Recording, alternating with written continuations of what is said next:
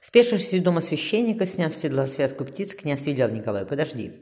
Отец Павел сидел, сидел над рукописью. «Я вам уток привез», — смешливо сказал Табахтой, заглянув в окно избы. Отец Павел отложил перо. «Вот скажите мне, князь, почему это я по-русски говорю, вы тоже? Я еще по-китайски, и другие языки не считаю», — отмахнулся священник. «А как писать, так затруднение. Даже не писать, а переводить». Князь улыбнулся.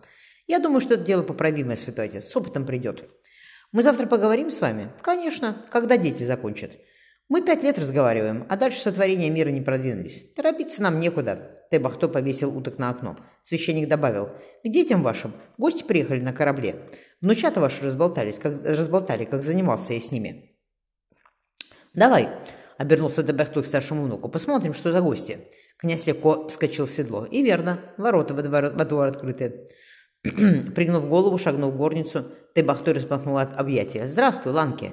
«Почему Ланки?» – тихо спросил Вильям у волка. «Это на его, языке, на его языке белка», – объяснил мужчина. «А жену вашу Лока зовут, Лиса, то есть». Поднявшись навстречу высокому пожилому человеку в кожаной, вышитой, вышитой бисером безрукавке, с темными побитыми сединой волосами, заплетенными в косу, Вильям велел волку «Переведи». Те отступила в сторону. «Батюшка, это Вильям, муж матушки». «Вильям Деламарк». Адмирал протянул руку. Тебахтой, пожав ее, рассмеялся. «Как у вас говорят, ряд встречи». Все в сборе, пора и за стол. Щи, Бог заснал от удовольствия. Я их с той поры все вспоминаю. Ты, Григорий Никитич, поел, а мне не пришлось. Вильям потянулся за хлебом. «Когда я с вашим дядей ездил на Москву, я каждый день их ел. Наливайте еще, мадам», — он поклонился Василисе. «Я их люблю».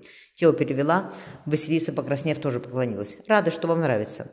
«Мы вам бочку капусты квашеной дадим», — предложил Гриша. «Или даже две. Вы долго плыть будете, все съедите».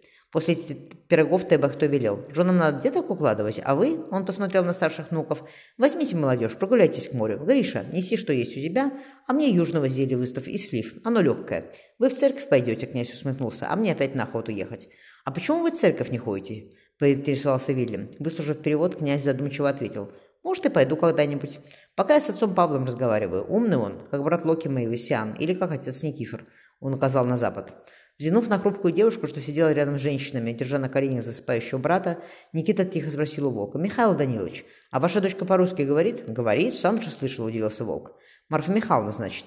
Решительно встав, Никита подогнал брата. «Давай, Николай, бери остальных». «Спустите мою лодку на воду, я разрешаю». «Батюшка», — спросил Уильям, — «можно мы на гордость Лондона сплаваем, покажем ее?» «Только осторожнее», — велел адмирал, приказав волку. «Давай, разливай». «Марфа Михайловна», — услышала на низкий красивый голос, — Подняв глаза, Марта встретилась с его темными, чуть раскосыми глазами. и же покраснел.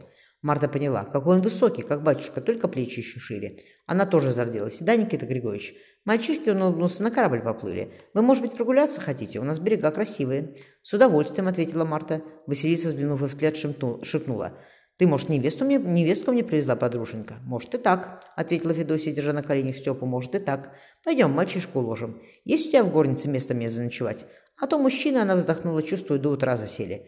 Мы заодно и поболтаем. Найдется, Василиса осмотрела стол. Посуду мы убрали. Ежели они проголодаются, да Григорий Никитич знает, где что лежит, не пропадут. Они медленно шли по берегу моря. Никита искоса взглянул на девушку. «Я родился не здесь, а далеко, в Сибири», — он указал на запад. «Меня сюда маленький привезли». «Я тоже», — грустно ответила Марта. «Я с островов на севере. Это мои приемные родители. Моя мама умерла, когда я родилась, а отца убили, когда мне было три годика. Никите захотелось взять ее за маленькую руку и больше никогда от себя не отпускать. «Я нигде не был, нехотя сказать», — сказал юноша.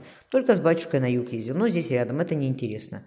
Море мы недалеко ходим, рыбачим только. Я хочу построить большой корабль, а то все лодки да лодки».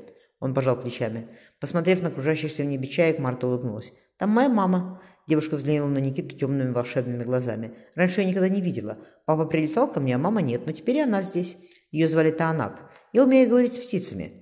Никита, ничуть не удивившись, ответил. «Я с деревьями говорю. Если надо свалить дерево, я прошу прощения, объясняю, что нам надо избу поправить или лодку смастерить. Мне батюшка научил так делать. Иначе лес тебе врагом будет, а надо, чтобы он другом оставался. Мой папа был не такой, как все тех, сказал Марта. Он был человек неба. Дедушка рассказывал о таких людях, задумчиво ответил Никита. Он их очень уважает. То есть мы христиане. Я тоже христианка, ответила Марта. Но мне кажется, что Иисус сам был таким, он лечил людей. Мы поэтому оттуда уехали, она указала на восток. Там стали христиан преследовать, даже священников казнили. Отец Павел рассказывал, что в Китае раньше тоже так было. Никита решительно сказал, «Садитесь на лодку и возьмите», он снял кафтан, «закутайтесь, а то от воды холодно». Устроившись рядом, парень помолчал. «Я вырос с батюшкой и матушкой, а вам, наверное, тяжело». «Что вы?» – горячо ответила Марта. «Мои папа и мама самые хорошие. Просто мне иногда грустно, потому что я не такая, как все. Я думала, что никогда не полюблю, а потом она замялась. Мне понравился один человек, а он сказал, что не любит меня. Дурак, буркнул Никита. Марта заливисто рассмеялась. «Расскажите мне про острова на востоке», — попросил он. «А то я не знаю ничего. Пожалуйста». Возвращаясь с берега по тихой улице, Марта поинтересовалась. «Вы завтра на охоту поедете? Ваш дедушка сказал, что он после месяца всех ждать будет». Никита жарко покраснел. «Не люблю я охотиться, Марфа Михайловна. Я строить люблю, руками что-то делать. Я и плотник отличный, столер, и кузнец. Батюшка меня научил. Я тоже не люблю охотиться. Девушка легко улыбнулась. Я цветы люблю. Можно я завтра в кузницу пойду, посмотрю, как вы работаете? Я не помешаю. Конечно, он опять зарделся. Да хоть бы и побежали, Марфа Михайловна, я только рад. Поднявшись раньше всех, Табахтой растолкал, растолкал старшего внука. Вроде не в церковь еще. Никита неохотно оторвал голову от подушки. «Не в церковь», — смешливо согласился князь. «Однако тебе цветы надо собрать, Никита Григорьевич, и на пороге положить, чтобы как проснется, такое увидела». «Ты откуда знаешь?» — удивился юноша. «Мне 61, ворчливо сказал Табахтой, а тебе 17. Вот и делай, что я говорю». Вечером Василиса с Федосией поставили на стол жареных уток. Табахтой сказал волку. Что дочь у вас пропала, то не очень хорошо. Однако я думаю, что не зря Иланке мой медвежий клык отдала. Найдете вы ее.